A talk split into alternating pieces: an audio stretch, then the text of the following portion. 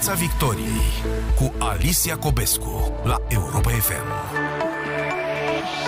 Bine v-am regăsit pe frecvențele Europa FM și pe pagina de Facebook, unde ne și vedem. Și uitați-vă, pentru că invitații mei din această seară sunt scump la vedere. Nu se arată mult, nu vorbesc mult, ei sapă mult, investigează și scriu, pentru că sunt jurnaliști de investigație. Fac anchete de te lasă fără aer și scot la iveală ce noi, oamenii obișnuiți, care ne vedem de viața noastră, nici cu gândul nu gândim că se face și se combină în jurul nostru. Iar pentru anchetele lor excepționale au fost premiați recent la cel mai important concurs de presă din România, Superscrieri. Și am vrut neapărat să-i cunoaștem pe trei dintre ei. Roxana Garaiman, a primit Bună premiul ziua. întâi pentru seria de investigații Clan City. Roxana, bine ai venit la Europa FM. Mulțumesc mult pentru invitație. Ana Poenariu și Andrei Ciurcanu, bine ați venit la Europa FM. Pe de o parte ați primit premiul juriului pentru seria de investigații Oameni și Măști. Vă îndemn uh, pe cei care ne ascultați și ne vedeți acum să le citiți. Uh, așa se face că toți trei publicați la Rise Project. Deci aceste anchete pot fi uh, citite pe riseproject.ro Însă haideți să le dăm și noi ascultătorilor o idee despre putregaiurile pe care le-ați scos la, la iveală cu aceste anchete în mod special și în general de-a lungul anilor cât ați lucrat în presă făcând jurnalist de investigație. Uh, Roxana, Clan City se numește seria ta de, de anchete. Despre ce este și ce a scos la iveală? Da, Clan City are o structură, o poveste în spate care uh, seamănă cu structura textului. Uh, pur și simplu, în ordinea asta am uh, făcut descoperirile și așa am simțit nevoia să le pun pe, pe hârtie, în pagină. De unde a pornit? Pe mine m-a scandalizat personal mult știrea cu acest personaj, Nelu Lupu, fost comisar, care din cauza unor Uh, greșeli uh, personale și, uh, mă rog, din dorința de a ascunde o excursie, a reușit să închidă mai multe instituții. Era un moment de tensiune maximă prin care treceam toți și m-a, m-a, a declanșat ceva în mine, a declanșat ceva în mine, m-a supărat foarte tare și am vrut să aflu care e povestea, să, aflu, să cunoșteau frânturi din această poveste, ce a făcut acest om, de fapt, care sunt efectele pe care le-a produs. Uh, și de acolo, timp de o lună, am vorbit doar la telefon, eu nu am scris nimic, eu nu știam că o să iasă ceva, nu pornisem de la ideea că voi face o investigație neapărat, eram foarte curioasă să aflu, să, să scol la lumină această poveste uh, pentru care el a riscat uh, atât de mult să o ascundă. Uh, m-a, asta m-a intrigat. Uh, și după o lună, vorbind cu diferiți oameni și căutând de la grupuri de Facebook peste tot uh, cine ar putea să-mi dea pur și simplu relații, detalii despre ce se întâmplă acolo, mi-am dat seama că în uh, jurul acestui uh, fost polițist uh, se învârtesc întotdeauna aceleași nume. Și am aflat și aflam pe zi ce trecea lucruri mult mai grave decât, uh, să zicem, neapărat uh, declicul acela de la care am pornit, dar mă frapa că erau întotdeauna aceleași cercuri. Și așa, ușor, ușor, ușor, am început să documentez, am început să fac rost de documente și să se contureze această poveste care a ajuns așa la un apogeu până în momentul în care am ajuns la claruri interlope, până la momentul în care le-am descoperit afaceri, până la momentul în care am observat care este relația cu administrația locală în tot acest timp în care ei uh, au așa o istorie atât de Aici, bocată. la marginea Bucureștiului, Aici, se întâmplă asta. chiar în, într-un sector uh, și al chiar capitale, sector. chiar în sectorul 4. Uh, bineînțeles că povestea continuă și se agravează pe măsură ce te îndepărtezi, uh, să zicem, de, de centrul. Uh, și da, uh, documentăm în continuare pentru că situația este similară în toate localitățile limitrofe. Da. Cu ce efecte, Roxana? Oh, cred că sunt uh, foarte greu de, de, de estimat efectele în acest moment. Uh, există o mafie imobiliară uh, care încalcă uh, într-un sistematic și într-un mod foarte organizat uh, uh, legea construcțiilor. Uh, n-aș vrea să spun cuvinte mari, personal consider că este o chestiune care ține de siguranța națională și despre care, de fapt, uh, a cărei amploare încă nu este conștientizată. Ai Cea făcut... a construcțiilor ridicate cu mari uh, uh, probleme, nereguli de la uh, acte administrative la modul în care se ridică niște construcții. Tu, în anchetele pe care le-ai publicat uh, de-a lungul uh, anului trecut, ai făcut legătura directă între Interlop și administrația locală, Da. între uh, partidul care a avut aleși uh, în, uh, în zonele respective, vorbind despre exact cum ai spus, sectorul 4 al capitalei și uh, localitățile care s-au dezvoltat fabulos Da. în ultimul an, tocmai grație acestor uh, încrengături Da. uh, dubioase. Dincolo de corupție, dincolo de toți uh, banii care circulă uh, pe căi uh, ascunse, uh, ceea ce rămâne după ce fiecare își face numărul, uh, este, sunt niște uh, cartiere întregi, niște construcții care sunt acolo și ar trebui să rămână pentru zeci de ani, nu? Poate mai bine, și mm, care uh, au probleme mari de la pe toate planurile. De aia nu intră mașinile de pompieri. Suspiciuni, suspiciuni de probleme mari. De... Din documentările mele um, pot să spun că um, sunt îngrijorat. Atât. Ce te preocupă? Ce, ce, ce te sperie?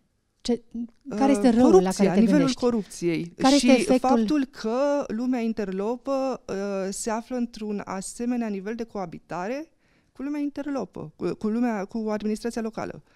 Uh, este îngrijorător pentru că um, uh, nu sunt, uh, nu sunt uh, niște uh, mm, nu sunt niște situații uh, peste care ar trebui să, să trecem cu zâmbetul pe buze sau cu o glumă sau cu o mică înjurătură când, cum suntem obișnuiți să facem. Și nu Uh, sunt excepții, sunt o regulă, și, spui. și le, le găsim, da, le găsim și avem uh, uh, date să credem că nu a fost un accident. Că nu a fost un accident și că există situații similare și în alte sectoare ale capitalei și ce putem extrapola în afară. Sunt indicii, da, că este o regulă pentru că există acolo inclusiv o coabitare între lumea interlopă și lumea politică, că de aici și se ajunge la, la a afecta decizii ale administrației din interese politice, electorale. Haideți să ne uităm și la uh, cealaltă serie de investigații uh, premiată la Superscrieri, Oameni și Măști, realizată de Ana Poenariu și Andrei Ciorcanu.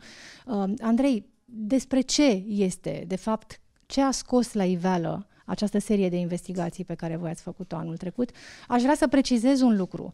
Ați început să o faceți încă de pe vremea când nici măcar nu ne imaginam, abia începuse starea de urgență, nici măcar nu ne imaginam că asta poate să fie o miză și în timp ce noi stăteam izolați în lunile alea de stare de urgență, Alții se uh, așezau foarte uh, inteligent și cu o agilitate incredibilă într-o încrengătură de, de business-uri uh, dubioase și periculoase în același timp. Te rog.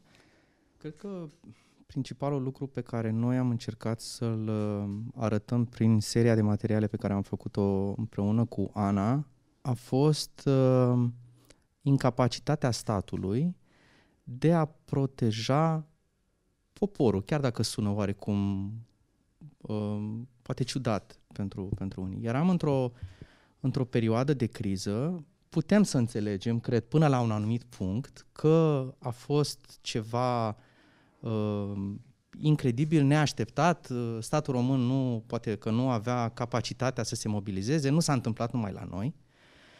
Dar uh, când vine vorba de siguranță națională, noi cu toții ne gândim că cineva, la un moment dat, când se convoacă un, uh, o, o ședință CSAT, la masa respectivă se așează niște oameni care au capacitatea să facă o radiografie a pieței, care pot uh, preconiza ce se va întâmpla în viitor, care pot uh, stabili uh, zonele gri și zonele în care există anumite vulnerabilități.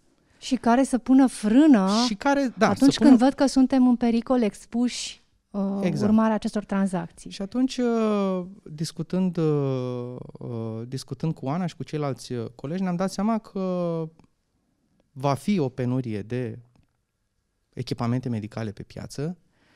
Uh, Ne-am dat seama că statul român nu e capabil să, să se organizeze în timp și atunci uh, am făcut practic ceea ce ar fi trebuit să facă și din nefericire nu au făcut, cel puțin la nivel oficial, autoritățile statului. Ne-am infiltrat între cei care au uh, inundat piața neagră de echipamente medicale și de măști de uz medical sau de protecție. Ana, ce ați descoperit? Um, mai întâi de toate, în primul material am descoperit un alt clan de interlopi care avea legătură cu autoritățile statului și care furnizase măști de protecție uh, companiei de stat, măști care au ajuns în spitale și medicii din spitale ne spuneau că nu sunt bune de nimic, că se rup în momentul în care le pun pe față, lucru care ne-a îngrijorat atunci. Uh, după acest material, ce s-a întâmplat este că, cum spunea și Andrei, ne-am infiltrat în, să spunem, alt clan de interlopi, uh, pretinzând că suntem oameni de afaceri și că avem legături cu instituțiile statului și că urmează să vindem măștile instituțiilor statului. Uh, a funcționat perfect, uh, să spunem, scenariul. Um, am aflat că, practic, clanurile de interlop vindeau măști care măști ajungeau inclusiv în, în, în spitale sau în alte autorități ale statului, care aveau nevoie pentru, pentru a se proteja.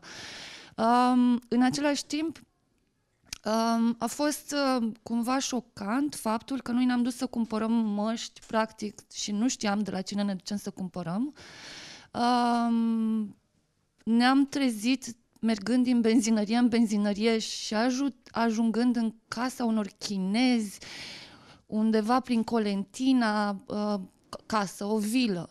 Um, ne trebuiau și documente, evident. Um, am reușit să-i convingem să ne trimită inclusiv certificate de conformitate, așa zise certificate de conformitate și așa. Și într-un final, practic, cumva uh, prezența lor în piață um, a contribuit și la ceea ce înseamnă prețul și felul în care evolua uh, prețul uh, echipamentelor de protecție pe, uh, în România. Care ați spune uh, că a fost problema cea mai mare în această afacere? Păi din start problema cea mai mare era că pe piața din România au ajuns milioane și când spun milioane îmi asum chestia asta pentru că noi am negociat uh, un volum de genul ăsta, au ajuns măști care nu erau certificate uh, uh, autorizate, avizate, uh, o spunem cum, cum, cum ne cade, nu erau uh, uh, nu trebuia să fie puse pe piață legal, pentru că nu, au, nu aveau documentația necesară. Nu aveai nici legislația europeană, nici legislația din, din România. Practic nimeni nu știa dacă te protejează sau dacă nu. te protejează sau nu. Că de fapt aici era problema. După care a doua problemă era de ce statul român permite unor clanuri da, de interlopi să uh, întrepătrundă acest contract pe care și l-a asumase statul român de a proteja uh, populația din, din România. Și implicit, așa cum a spus și Ana, toată această uh, infuzie da, de măști care au intrat pe piața uh, legală venind din piața neagră au influențat uh, prețurile la măștile care veneau legal, care veneau certificate și care uh, respectau o parte din ele. Că dacă ne întoarcem la clanul uh, investigat de, de, de Ana, o să avem surpriza că în momentul în care am testat măștile aduse uh, de uh, statul român cu ajutorul unui clan, au picat testul de securitate, iar cel al clanurilor pe care noi l-am uh, investigat în a doua serie, alea au respectat uh, niște S-au încadrat da. oarecum în, în, în, în parametri. A trecut un an de atunci, poate chiar mai mult de un an. Dacă am putea presupune că statul român a fost luat pe nepregătite și nu avea experiență în situații de genul ăsta, practic anul care a trecut ar fi trebuit să rezulte în corectarea acestor situații. După acest an, ați văzut ceva schimbându-se în bine în legătură cu achizițiile, cu securitatea materialelor pe care statul român, cu transparența, Ana? Um, tocmai, tocmai de la uh, frâna pusă transparenței a pornit seria noastră de, de materiale legate de uh, echipamentele de protecție. Adică una dintre primele măsuri în pandemia statului a fost să mărească timpul de răspuns la cereri pe 544 și atunci evident că a trebuit să ne regrupăm și uh, practic am luat-o invers, am pornit de la persoanele din spitale, deci la medici și așa am ajuns să creionăm materialele. 544 fiind uh, legea care oferă acces la informații de interes public, lege uh, datorită căreia autoritățile române sunt presate să răspundă într-un anumit termen atunci când li se solicită uh, întrebări. Spui, Ana, că exact în perioada aia a fost uh, extins termenul în care autoritățile erau obligate să răspundă la întrebări. În schimb, s-au grăbit uh, achizițiile. Da. Um, pe, lângă, pe lângă acest fapt că au mărit termenul de răspuns de la 30 la 60 de zile, oricum răspundeau foarte greu și înainte, dar pe lângă acest lucru ne-am trezit într-o situație în care toate achizițiile publice făcute de entitățile statului nu mai apăreau nicăieri. Și atunci e fire să-ți pui întrebări legat de uh, competență. Nu cred că a fost o problemă de competență în ceea ce privește achiziții publice, pentru că îmi aduc aminte că erau voci foarte puternice uh, care spuneau uh, nu, noi trebuie să facem achiziții, dar să nu ne investigheze procurorii după aceea. Uh, sunt voci mari din domeniu, adică ne referim la, cred că, profesorul Cercel, profesorul Cercel uh, domnul Raed Arafat, parcă a ieșit și a spus lucrul ăsta. Și atunci tu când vezi oameni de genul ăsta care spun că nu trebuie să fie investigați, îți dai seama că ceva e greșit acolo. Adică, tocmai banul public este, um, um, a fost miza, a fost miza materialelor noastre. Roxana, uh, revin și la tine practic cu aceeași întrebare. După un an de la publicarea uh, anchetelor legate de legătura, încrengătura um, dintre lumea interlop, administrația uh, publică locală, dezvoltările imobiliare de, de locuințe în București, în preajma Bucureștiului, s-a schimbat ceva? Acolo, în constelația administrației locale, să spunem că fostul șef ADP4, acum totul verde, uh, a acumulat dosare, iar dosarele pe care le avea în lucru, să zicem că se mișcă mai bine din ce observăm, uh, pentru că avea deja dosare care stagnau. Um, primarul a, a obținut un nou mandat, uh, lucrurile continuă în același ritm. Nici noi nu ne oprim, Uh, documentăm în continuare. Alt Clan City este o serie, nu este o investigație izolată, iar noi continuăm documentarea. Uh, și vom reveni. Vom ce simți reveni. când, uh, ce, ce gândești? Pentru că pe tine te-a mânat inițial curiozitatea, uh, apoi uh, determinarea, încăpățânarea de a vedea până unde duc lucrurile, uh, pentru ca în toamnă să vezi că primarul, de exemplu, pe care îl știi mână în mână cu, cu personaje dubioase, să fie reales. Ce simți când, când, când vezi că alegătorii merg pe aceeași carte? Da, uh, nu putem decât să continuăm să ne facem uh, treaba și să sperăm că, uh, că vor avea uh, impact mai mare investigațiile noastre și că vor scoate uh, realitatea de acolo la suprafață. Uh, dar uh, noi, eu uh, cred că această serie se va încheia în momentul în care vom reuși să apăsăm într-adevăr pe puroiul de acolo și să închidem cercul și cred că atunci, uh, cred că, cred că asta uh, poate influența totuși viața locuitorilor de acolo și poate aduce o schimbare.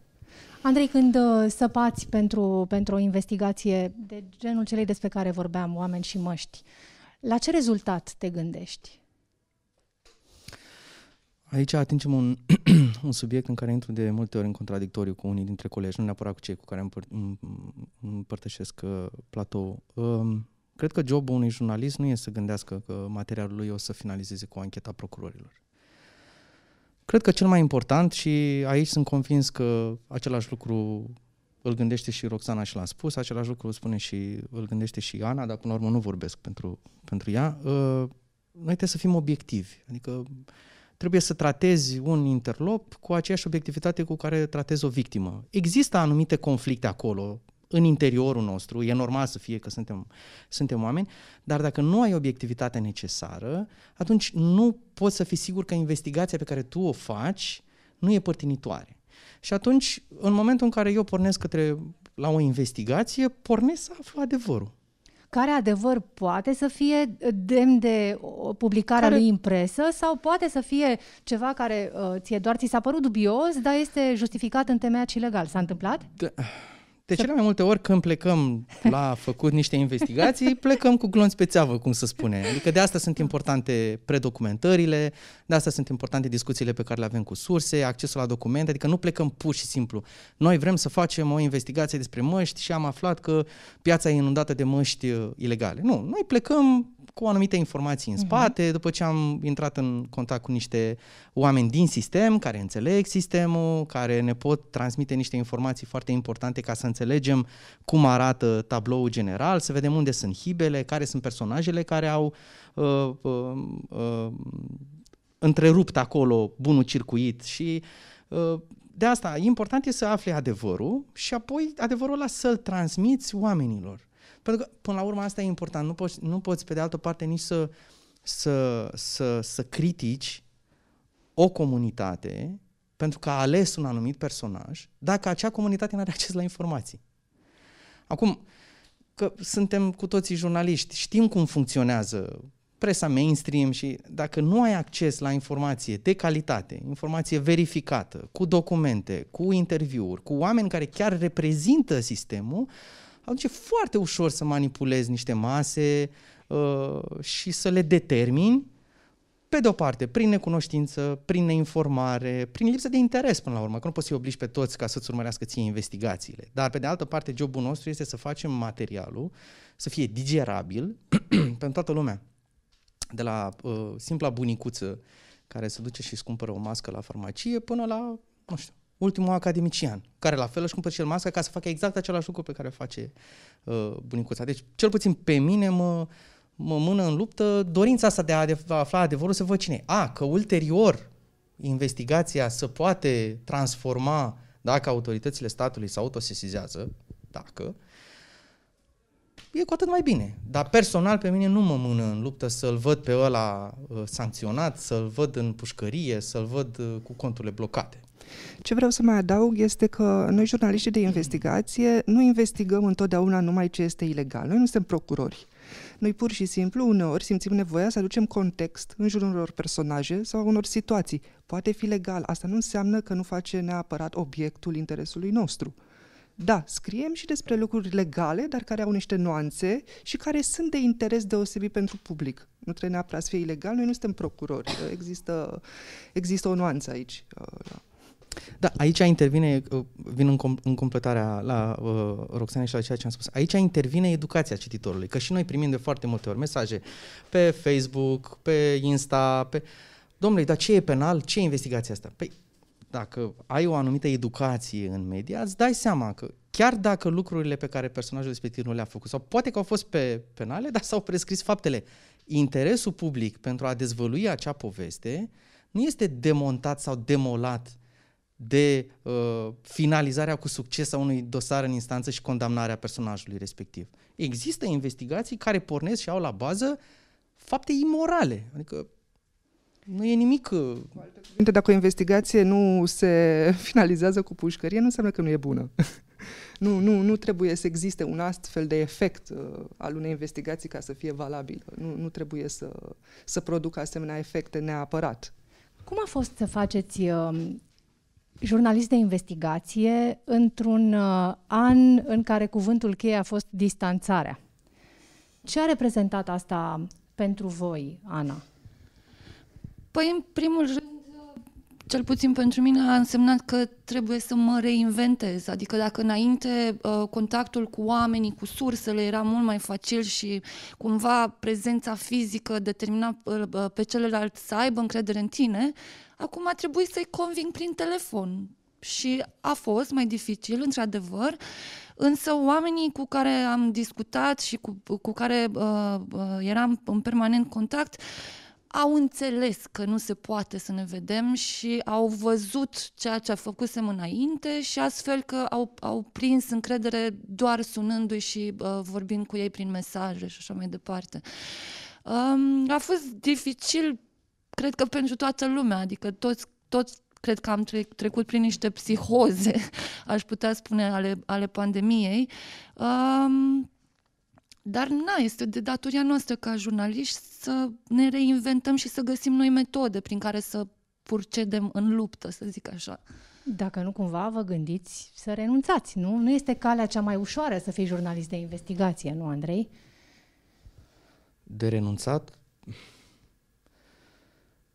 Vorbim strict la... De ce n-ai renunțat la jurnalismul de investigație?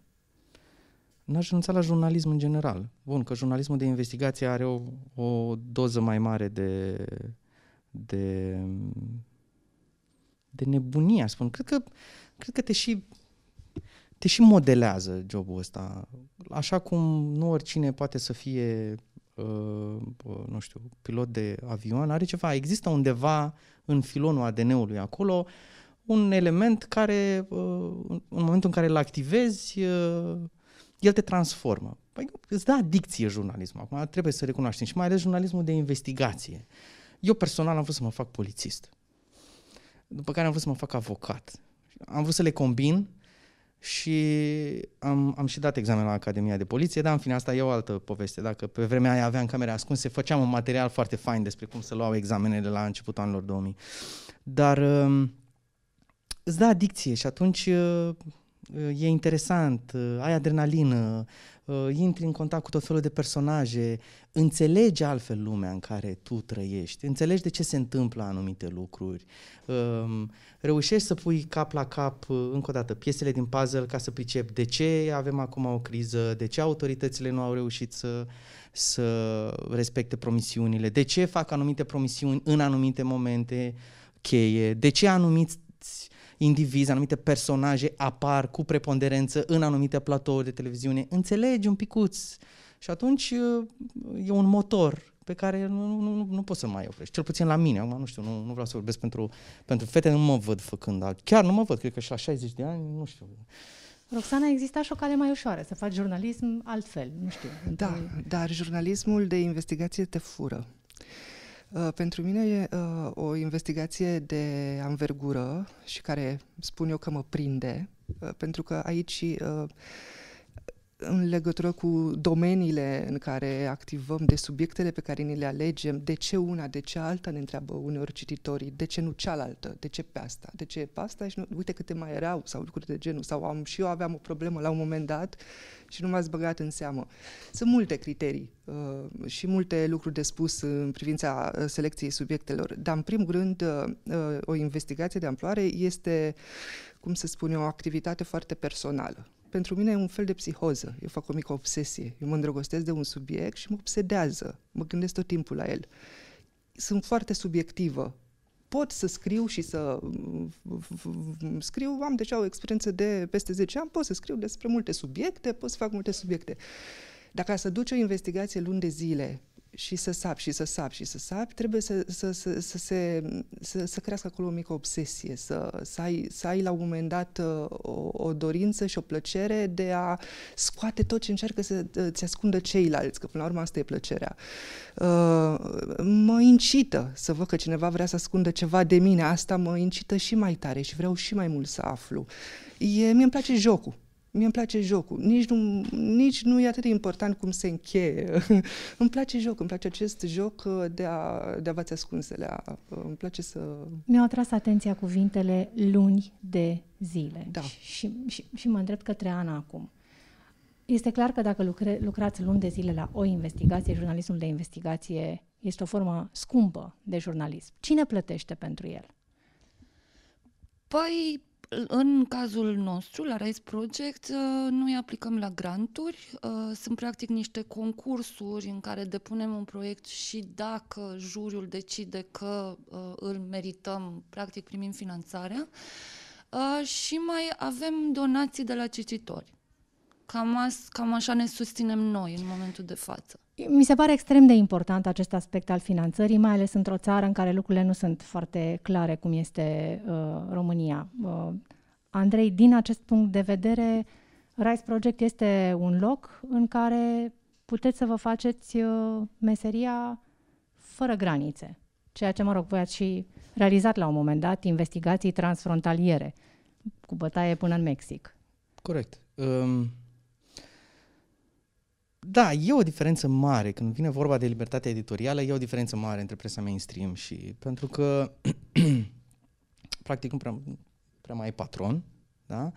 Dacă nu ai patron, nu ai nici departament de marketing care să sune și să spună știți, avem o reclamă de la...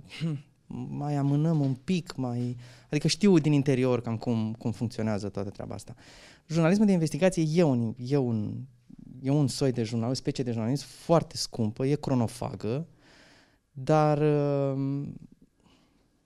e și foarte, e, e foarte greu să-i faci pe ceilalți să înțeleagă, uh, așa cum a zis și, și Roxana, de ce alege anumite subiecte. Nu, nu există. Adică la Rise Project, când vine vorba de politică, o să găsim tot panelul, găsim de la socialdemocrați, liberali și uh, găsim tot felul de, de subiecte, ori din agricultură, ori din zona silvică, ori din urbanism, adică eticheta pe care a căpătat-o, da, Rise Project, uh, este dată de toată această serie de, de materiale care să arată că la noi nu există, adică n-ai mamă, n-ai tată.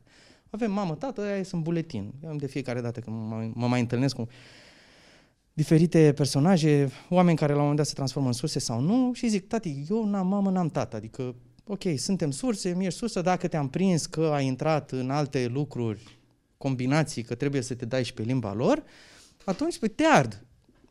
Asta e, adică nu, nu, nu există. De, de ce fel sunt, uh, sunt sursele? Uh, ce, ce, ce îi motivează pe cei care vin la voi cu informații? Cam ce tip de, de oameni sunt? Asta e o discuție foarte interesantă. Am avut și la facultate, cred că, un, uh, un seminar despre asta. Depinde foarte mult și de profilul psihologic al sursei. Odată ai uh, uh, oameni care vor să-și execute șeful, vor să-i ocupe funcția. Să se răzbune. Să se răzbune, da. Sunt făcuți din, cam din același aluat ca al șefului și atunci uh, mizează pe ideea, domnule, apare o investigație, o, să-i, uh, o să-l decredibilizez, îi vulnerabilizez poziția și atunci iau eu locul. Uh, după care sunt, uh, uh, sunt personaje care uh, urmează diferite strategii uh, tot la fel, ori din interes personal, ori din interesul anumitor uh, instituții. De exemplu, uh, ai un uh, competitor pe piață care vrea să-și vulnerabilizeze uh, adversarul, da? Participă la diferite licitații, el știe toate matrapaslicurile care au fost făcute, vine și uh, încearcă să intre în legătură cu tine. După care sunt, uh, astea sunt cam rare, personajele care au niște conflicte, au intrat într-un conflict moral interior teribil, care nu mai acceptă uh, să fie călărit de șef, nu mai acceptă lipsa de profesionalism din instituție. Uh, Nu-i place cum sunt cheltuiți banii publici. Exact. Se simte trădat ca cetățean. Corect. S-au săturat pur și simplu de mizeria în care sunt. De obicei, asta ar fi, asta ar fi unul dintre motivele care mână. Eu, Sau... de exemplu, am dat foarte rar peste oameni de acest gen, mai ales că cumva în România încă lumea se gândește la un loc călduț când se gândește la un loc de muncă în instituțiile publice. Dar există și oameni buni care s-au săturat și pur și simplu te ajută necondiționat. Este datoria noastră să-i găsim pe acei oameni buni. Se întâmplă să vină ei din proprie inițiativă? Uneori da. Uh, Principiul după care e bine să pleci, având în vedere toată dezbaterea despre sursele uh, care pot, uh, uh, pot apărea la un moment dat și cât de morale sau imorale sunt, principiul de bază e că orice sursă are un interes. Și de la ideea asta trebuie să pleci. În momentul în care intri în contact cu orice sursă, nu există o sursă care să nu fie bună. Orice sursă poate fi bună atât timp cât în de cursul relației pe care o construiești cu ea, reușești să-i afli care este motivația, să-i afli interesul. Trebuie să-i cunoști, e foarte important până publici, chiar dacă nu imediat, dar cel puțin până publici tu trebuie să știi care este adevăratul interes al sursei. Ca să nu fii tu însuți vulnerabil ca, ca să nu-ți deturneze materialul, pentru mm-hmm. că interesele pot fi de diferite naturi, cum spun și colegii mei. Pot, poate fi spiritul justițiar, dar poate fi și o încercare de manipulare. Uh, atât timp cât tu îi cunoști și ești stăpân pe interesul lui, orice sursă este bună și poți să o folosești. Și de multe ori o sursă o verifici în alte surse. Da. Asta e un alt lucru pe care e musai să-l faci. Surse care nu se știu, nu se cunosc, nu au habar că tu comunici cu ele, ca să poți să... Na, e verificarea informațiilor. Să înțelegi contextul larg. Andrei, Ana, Roxana, am ținut neapărat să facem această emisiune împreună astăzi, pentru că este ziua Europa FM, se împlinesc 21 de ani de la lansarea acestui post de radio și este uh, felul nostru de a scoate în evidență ceea ce ne face puternici. Iar voi, ca jurnaliști de investigație, sunteți extrem de valoroși pentru că ne faceți puternici. Care este, ați spune voi, motorul care vă, vă mână să faceți meseria asta în România și care este beneficiul pe care îl vedeți pentru publicul din România? Ana. Uh, motorul meu în a face această meserie este faptul că sunt într-o permanentă căutare. Nu te plictisești făcând jurnalist de investigație. Înveți permanent lucruri noi.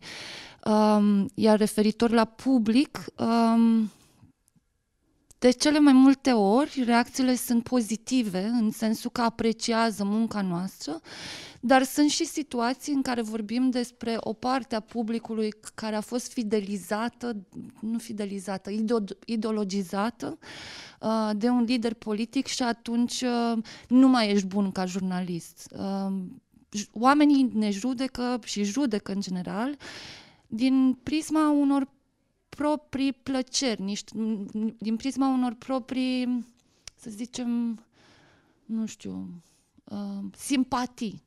Indiferent că vorbim de simpatii politice, în primul rând la asta mă refer. Și na.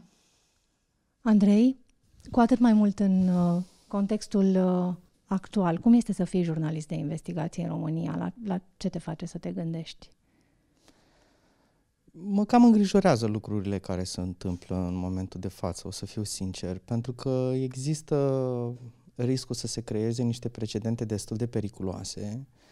Uh, noi deja avem niște exemple la, la, la RISE, modul în care autoritățile din România înțeleg să interpreteze uh, dreptul la acces la informație publică, dreptul la informarea publică, toate lucrurile astea sunt ușor pervertite, intră în malaxorul ăsta care se numește justiție și în care, na, un subiect în care n-aș vrea să intru foarte mult, dar cred că ponderea oamenilor care știu să facă meserie o depășește pe cea a obielelor. Um, dar cu final imprevizibil oricum. Corect. Pe de altă parte, nici nu pot să, să nu recunosc că nu suntem totuși în Rusia, nu suntem în Ucraina, nu suntem în Belarus, da? Adică au existat uh, anumite derapaje, sunt anumite plăci uh, care se, se, se mișcă, direcția în care se merge nu e cea plăcută, dar încă o dată, dacă ne uităm în contextul larg, ce se întâmplă în Polonia, ce se întâmplă în Ungaria, ce se întâmplă în Bulgaria, iarăși am rămas așa un, o insulă uh, micuță aici. Atunci, din perspectiva asta geopolitică, începem să înțelegem de ce anumite butoane se apasă, de ce anumiți jurnaliști uh, sunt uh, hăituiți, de ce anumite subiecte nu sunt pe plac. Încă este un job ok să fii jurnalist de investigație da, în România. Mie mi se pare foarte îngrijorător să vezi jurnaliști care se duc și dau cu subsemnatul la dicot. Adică... Nu, nu contest ceea ce s-a întâmplat acolo e o treabă cam sulfuroasă, dar încă o dată, neavând toate detaliile, cred că e bine. Adică afișarea jurnaliștilor la birourile procurorilor, hăituirea lor, campanii, asta decredibilizează nu doar jurnalismul de investigație, jurnalismul în general. Adică am ajuns să ne, să ne mușcăm unii pe alții, da? Intrăm iarăși în niște dedesubturi dar cu siguranță, da. Dosarului de ICOT, în care au fost citate publicațiile Libertatea și Newsweek, uh, uh, într-adevăr, așteptăm cu interes uh, detalii, nu cunoaștem foarte multe despre dosar, însă ceea ce am văzut până acum în spațiul public nu ne-a convins deloc. În privința publicației Libertatea, noi le-am urmărit munca de documentare, am, au, am scris și ei și noi am scris despre sectorul 4 Uh, am uh, catalogat întotdeauna ca fiind foarte onestă și profesionistă și uh, așteptăm uh, cu mare interes să, să, să aflăm uh, noi detalii și care sunt exact uh, motivele și acuzațiile care se aduc. Uh.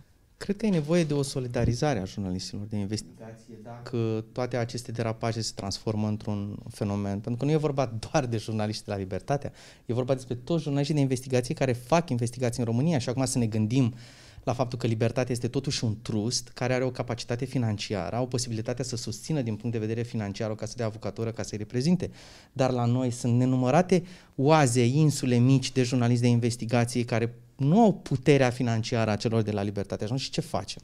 Și poți fi frânte foarte ușor. Da, da, da, da, da. Și atunci ce faci? Practic uh, creezi o presiune foarte mare pe uh, o anumită categorie de jurnaliști, încercând să le sugerez, pentru că nu cred că o să reușească, adică nu o să reușească în veci, uh, încercând să, să, să fracturez și să uh, injectez acolo o puțină teamă, bă, să nu scriu despre, poate că ar trebui, ajuns să te autocenzurezi, știi? Dar cel puțin asta își doresc ei. Acum, dar e într-adevăr, e, e, e îngrijorător Uh, ce se întâmplă. Adică am, am ajuns în anumite situații să facem uh, în dosare, în instanță, să facă o analiză uh, morfologică și lexicală a modului în care ai scris un articol, făcând o separare între fond și formă. Adică cum poți să faci? Nu contează faptele, contează felul exact, în care ai folosit exact. cuvintele ca să descrii faptele. Adică sau se raportează dacă faptele respective au fost sau prescris sau nu. Adică ce a ajuns să facă justiția din România? Pe tine situațiile astea uh, te sperie sau te motivează să fii mai încăpățânat? Mă motivează să fiu mai încăpățânat. Era finalul pe care îl căutam pentru această emisiune, căci înțeleg că se poate și mai rău, dar nu ne este bine.